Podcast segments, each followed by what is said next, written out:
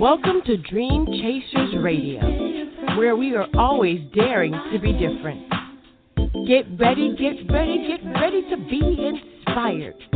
Let's get moving toward our goals. And here to make that happen is our host, Yaya Diamond.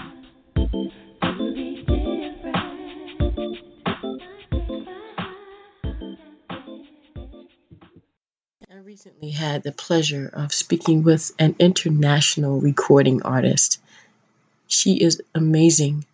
You will have firsthand experience on her music and the questions that she answered. I want to welcome to the show Manu. Hi, and first of all, let me thank you very much, very, very much uh, for being here and uh, for this opportunity. And uh, well, I choose fairy uh, as a name because I believe in angels, and fairies are the angels of animals and nature, and I love them both very, very much. That's why I choose fairy as a, as a name. And then because fairies and angels are said to bring messages to human beings, and with my songs, uh, I'm sure I bring some messages, useful messages to someone, maybe not everyone, but to the right one who need to listen.